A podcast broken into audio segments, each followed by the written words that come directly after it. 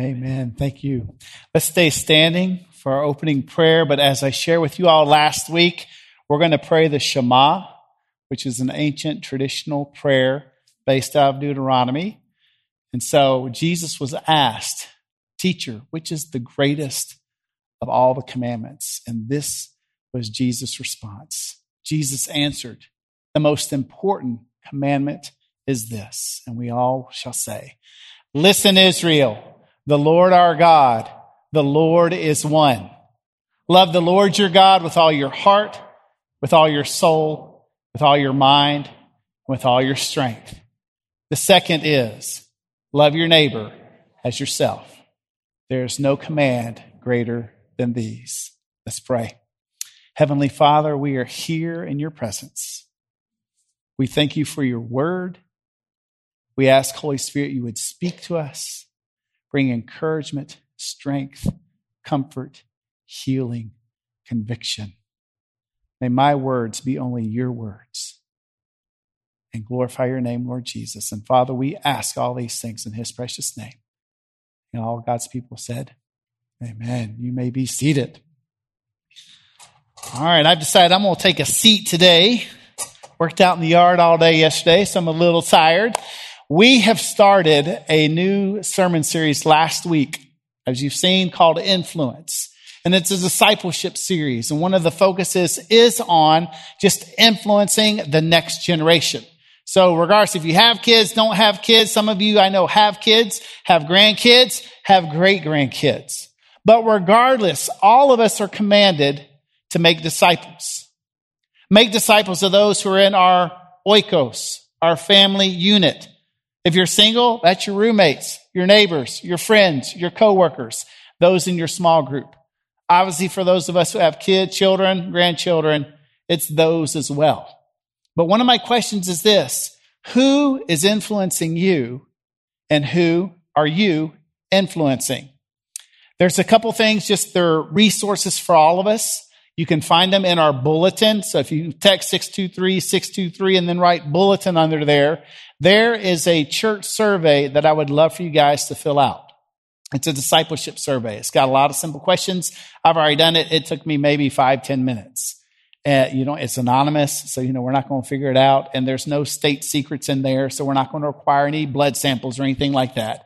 But I'd love for all of us to fill out that survey.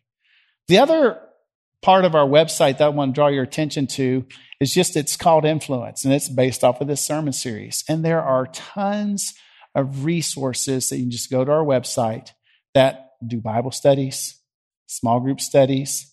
Also, if you've got little kids, it's got a lot of uh, resources just to do family devotions with your children, with your roommates.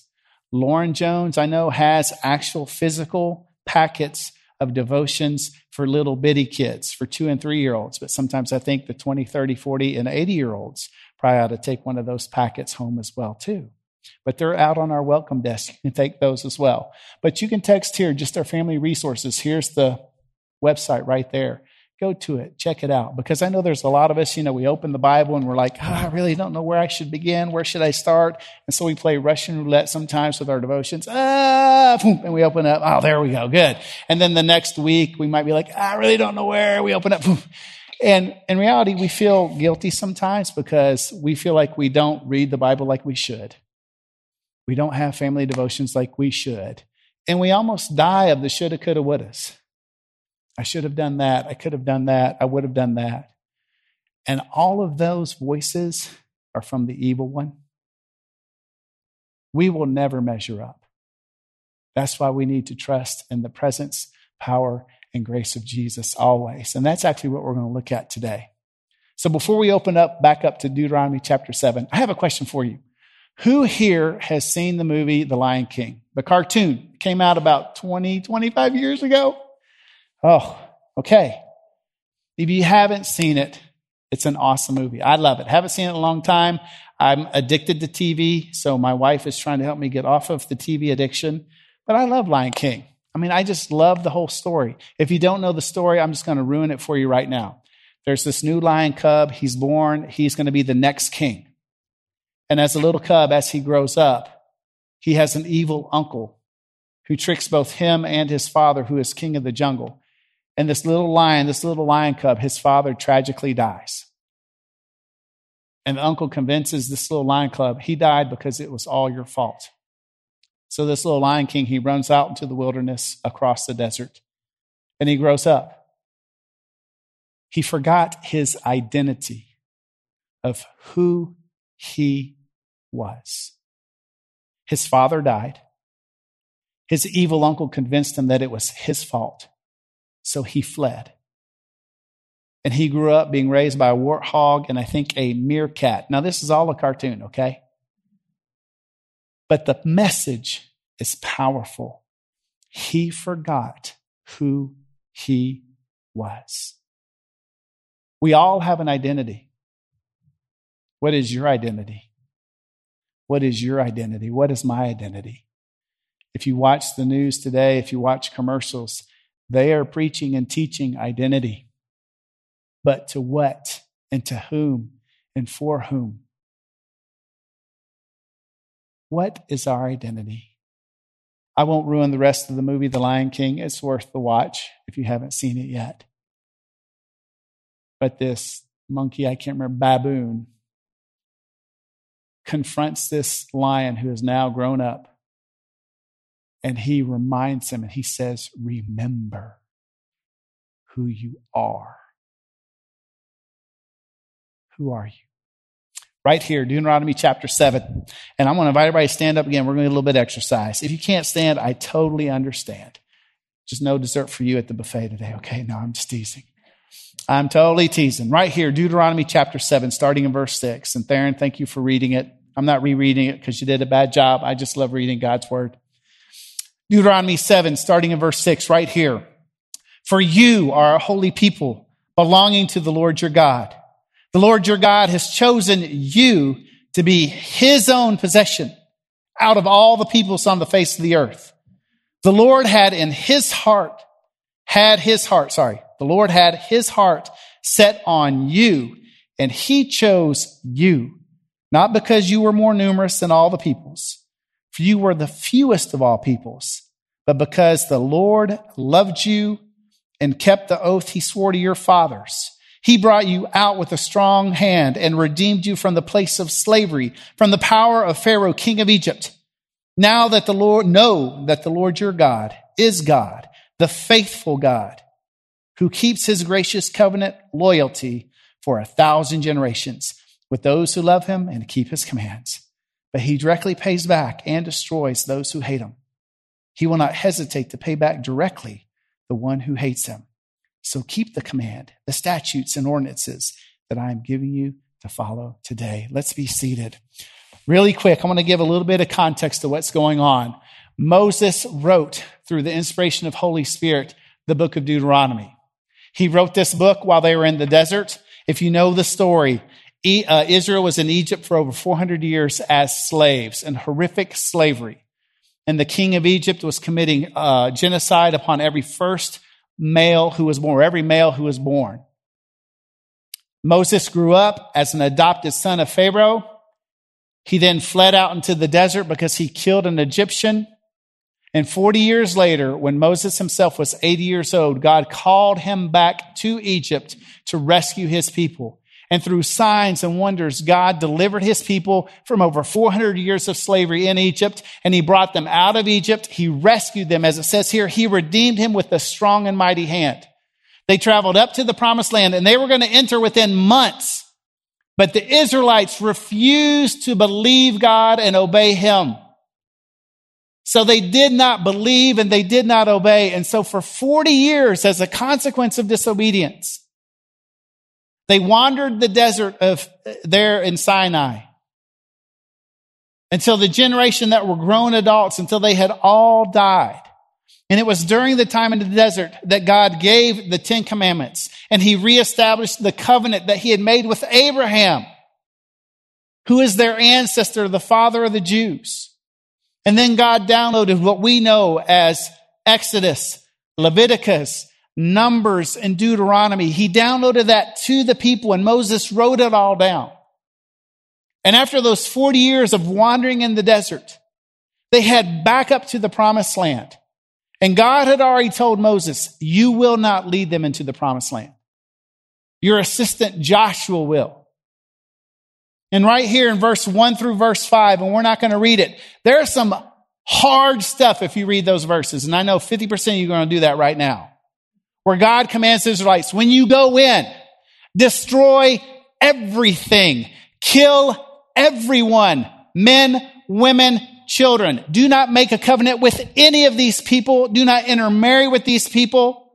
Destroy everything of their religious practices and the religions that they have. That's hard stuff. So does that mean that God is against interracial marriage? Absolutely not. Is God in favor of ethnic, ethnic cleansing? Absolutely not. Those nations that inhabited Canaan at that time were horrific sinful, evil people.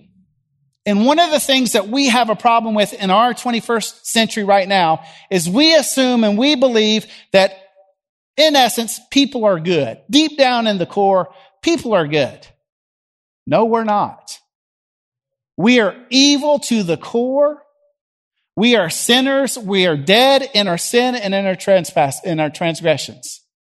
Now, the other biblical truth is we are of incredible value because God has created us in his image and every human, every life is of infinite eternal value because we're created in God's image and Jesus shed his precious blood for every human on this planet. And that is a biblical tension that we have to embrace both. As humans, we are born dead into our sin. We are rotten to the core like a rotten tomato at the bottom of the barrel. Evil. No one is good. No one does good. No one seeks God. That is scripture.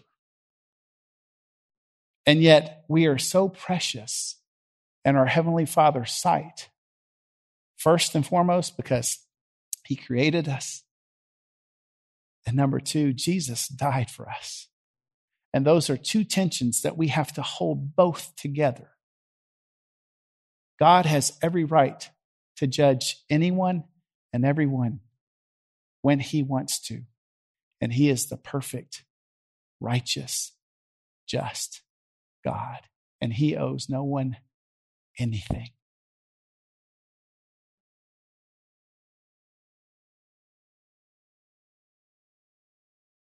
So, verse 1 through 5 can be very hard.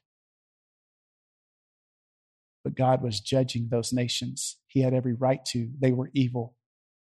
And He was using His people to do it. And He knew that the task that was lying before the people of Israel, the task to go into the promised land and to exterminate and destroy those nations, there would be battles, there would be wars, there would be loss, there would be difficulties, there would be trials, tribulations, and temptations. There would be questions, there would be doubt, there would be suffering. It would be extremely hard for God's people. God knew it. And that's why he set verse 7 before them. He was reminding them here, and we've read it twice already, but look at what God says in verse 7. The Lord had his heart set on you, and he chose you. Have you ever been chosen to be part of a team? Have you ever not been chosen? I'll never forget. I was up here, I was in fifth grade. I was going to David Lipscomb basketball camp in the summer. And my dream was to be a professional basketball player. And I was there all week. And Don Meyer was the coach there. He's one of the greatest basketball coaches ever. And I wanted to play for Don Meyer. And I was only 10 years old. And they would always have a professional athlete come or one of those college All Americans come for the week and be there. And Sam Bowie, who is seven foot one, he played for the University of Kentucky. And I was a huge Kentucky fan at the time. Sorry, Angela. Forgive me, please. Portia, forgive me. And he was there. And in one of the sessions, there's 500 campers there. And Sam Bowie had to pick five players to be on his team, and he picked me. I, mean, I was floating on cloud 10 for the rest of summer.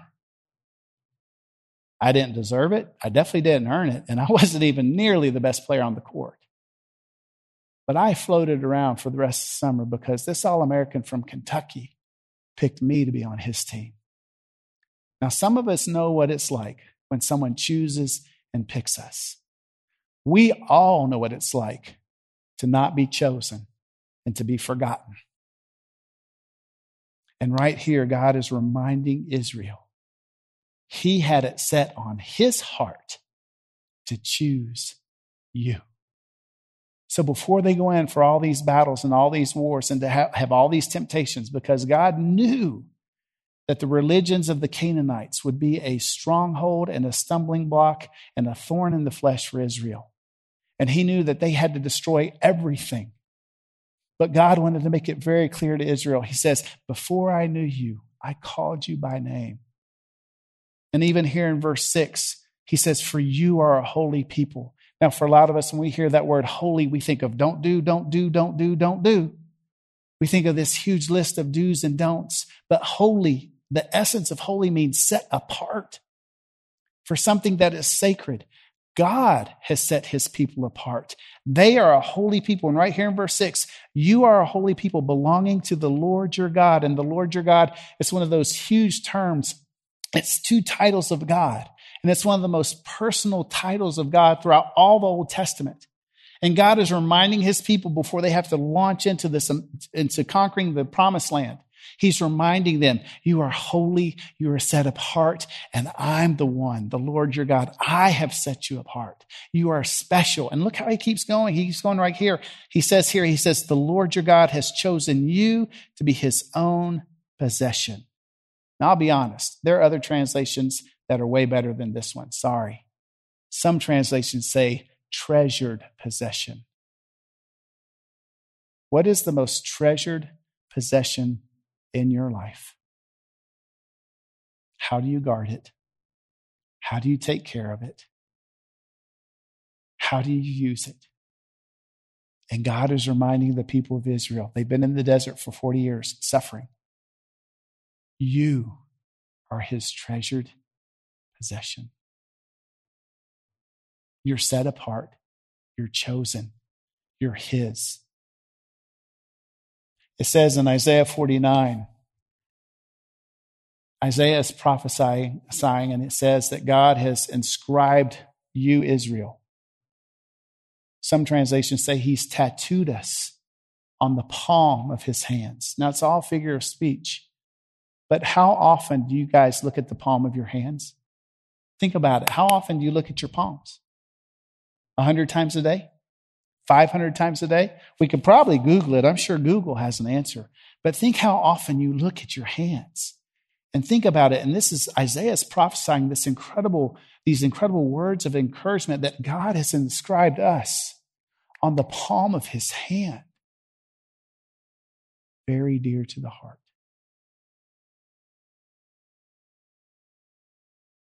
I'm sure you've read the, the song, the, you've read the poem or heard the poem where someone asked Jesus, and this isn't found in scripture, but asked Jesus, How much do you love me? And he opened wide his arms and died on the cross. And he said this much. Right here, God is reminding the people of Israel who've been suffering for 40 years in the desert, where they've gone through trials and tribulations, temptations, and a lot of loss. They're getting ready to go into battles, into war with more conflict and more loss with horrific religions that will be stumbling blocks for them. And he gives them, he gives them these very challenging commands to destroy everything. And yet he reminds them, You are mine, and I've chosen you. You're my treasured possession. I love you. I've tattooed on, I've tattooed you on the palm of my hands. You're my treasured possession, identity. When we know who we are, and when we know who we belong to. And when we understand that we have a loving Heavenly Father who gave his one and only precious Son to die on the cross for our sins, and he's adopted us, when we know that, not just here, but here, when we fully grasp our identity in Jesus, we can rest and we can obey. We don't obey God so that he forgives us. We don't obey God so that he blesses us. We obey God because we love him. And we love him because he first loved us. God continues here in verse 8 But because the Lord loved you and kept, oh man, my glasses. Sorry. I'm 50 years old now, so I mean, I can't, I can't, I mean, I can't read this stuff. Oh, this is better. I was wondering what was going on. Verse 8 But because the Lord loved you and kept the oath he swore to your fathers, he brought you out with a strong hand, and he redeemed you from the place of slavery, from the power of the king of Egypt. He is reminding them what he did. It says in Psalm 150, verse 2 Praise him for his great excellence, praise him for his mighty works. Many of the songs that we sing, we're declaring what God has done for us. That is extremely biblical. We should never come together as a church for the sole purpose of, let's see what I get out of this. We come because he's worthy and we praise God for who he is and what he's done. And God, right here, is reminding Israel, He's like, Remember what I've done for you. I've redeemed you from slavery, from slavery in Egypt with a mighty great hand. He continues here, verse 9 Know that the Lord your God is God, the faithful God. And Victoria, thank you for leading us with many of these songs of faithfulness. He is so faithful. He's constant and he's sure and he's secure he is steady. He does not promise and then not fulfill. He does not waver and change his mind in deceit. He is faithful to the very end because he is good. The faithful God who keeps his gracious covenant loyalty. Whew, that's a big long word. There are some words in Hebrews in Hebrew, sorry, that you just can't translate to English. There's a phrase in Spanish that you really can't translate into English. No tengo ganas, tengo ganas. It means I don't feel like it or I feel like it. But the word ganas, there's really a heart, like what it really means in Spanish, deep down in the gut.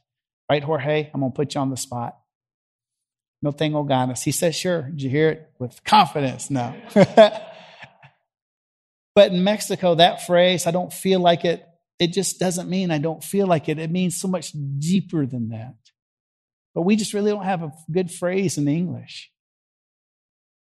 God's gracious covenant loyalty is his faithful commitment, promising to Israel that he will be their God and he will redeem them, and he is forever faithful to his people and he will not break it.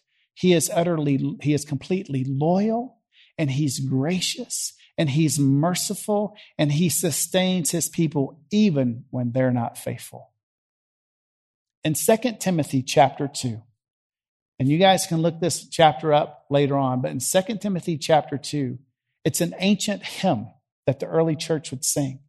And you'll probably see it in your English translations because it's written a little bit different. The format is. But it talks about Jesus being a descendant of David, sharing flesh and blood. It goes on and on. But this verse really spoke to me this, to this week. It says, if we are faithless, he remains faithful. You see, God is faithful to protect us, to sustain us. God is faithful to uphold us. God is faithful that even when we are tempted, He will provide a way out so that we can escape that temptation. God is faithful. We saw this a couple weeks ago in Thessalonians. God is faithful to sanctify us, our body, our soul, and our spirit. It is God who transforms us. It is God who sanctifies us. It is God who sets us apart. It is God who not only chose us, but he also adopted us. And then this declaration right here, it says, if we are faithless, who here is faithless? Oh, bunch of liars in here. We all are. All of us are faithless. We don't measure up. We don't obey. We don't do what we know is right to do. The very thing we long to do, we don't do it. We are faithless. That's why we bow at the feet of Jesus and we worship him because he remains faithful. And he does not and cannot deny himself because God has committed himself to us. And his guarantee stamp is the Holy Spirit who he's given us. And he proved it by shedding the precious blood of Jesus on the cross. God is always faithful to himself and to his people, even when we are weak, even when we sin. You see, Israel back here, they weren't faithful, but God was. Israel had broken all of God's commandments, and yet God was faithful to lead them into the promised land. You see, scripture is very clear, and we can go on and on right here in verse 10 is well, verse 9, it says, God, He is faithful God. He keeps His gracious covenant loyalty for a thousand generations with those who love Him and keep His commands. And then He says right here in verse 10, but He directly pays back and destroys those who hate Him. He will not hesitate to pay back directly the one who hates Him. When I read these verses, like it's very clear, there's consequences to our decisions. And God has given us everything. And He's He demands complete loyalty, complete allegiance. He's worthy of it. But in our own strength, we can't give it to Him. We're too weak, broken, and fragile. We can't do it. So He sent Jesus to be one of us to live just like you and me, but without sin. And then Jesus paid that price on the cross. He paid the price on the cross. And he fulfilled God's righteous requirements. So Jesus did it for us.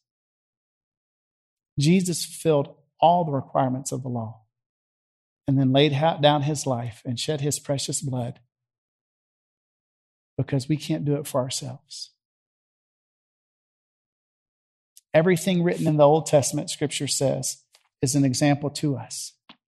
And God knew that Israel was going to go into the promised land and they're going to be confronted with nations far more stronger. Far, that's terrible English. Stronger, mightier, more powerful, wealthier, and established than they were.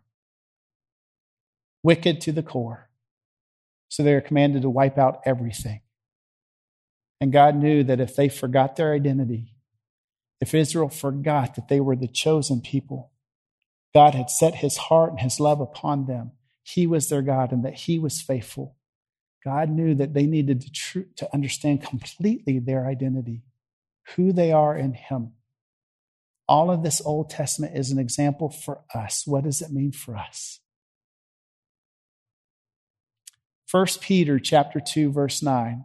The apostle Peter this is what he says. Let's see if you recognize it from Deuteronomy. But you are a chosen race, a royal priesthood, a holy nation, a people for his possession. This was written about 50 years after the life of Jesus, about 1400 years after what Moses wrote. Sound like Deuteronomy? Absolutely. But it's now applied to the church. We who love Jesus are a chosen race, a royal priesthood, a holy nation, a people of his possession. We are his, and he loves it. We are his treasured possession, so that we may proclaim his praises of the one who called you out of darkness into his marvelous light. God called Israel out of, the, out of slavery in Egypt God has called you and me out of slavery of sin, and He's made us a new creation. We are His precious, treasured possession, and He bought us with the precious blood of Jesus. Paul says something very similar in Romans. In Romans, Paul talks about this, Romans chapter 8. Look at what Paul says. He says, For you did not receive a spirit of slavery to fall back into fear. Instead, you've received the spirit of adoption by whom we cry out, Abba, Father. So everyone who's put their faith in Jesus has the Holy Spirit in them, and we can call out to God, Abba, Father, Papi. The Spirit Himself testifies together with our spirit that we are God's children. And if children, also heirs, heirs of God and co heirs with Christ. If indeed we suffer with Him, so that we may also be glorified with Him, we will suffer in this life. Temptations, trials, tribulations, loss. Some of us really suffer from our past life, sins we've done in the past, and the memories bombard us now. And Jesus wants you to know that you're forgiven. The Father wants to scoop you up and hold you in his arms. He's tattooed you on the palm of his hand. And he says, You're forgiven. You are his. There is no more shame. You're no longer a slave. There's no more shoulda, couldas, wouldas.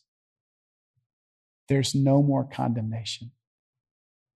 You are His because He loves you and He chose you. When we know who we are in Jesus, dearly beloved, his treasured possession. That will give us the strength, power, and confidence to walk humbly in his presence, to love and obey him. Do not forget who you are. If you've put your faith in Jesus, you are a child of the King of Kings. And he'll never leave you nor forsake you. And when he sees you, you are pure as gold because of the shed blood of Jesus that covers you always.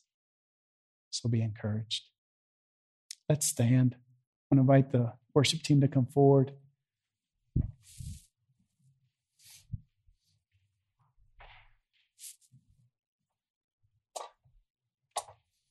Let's pray.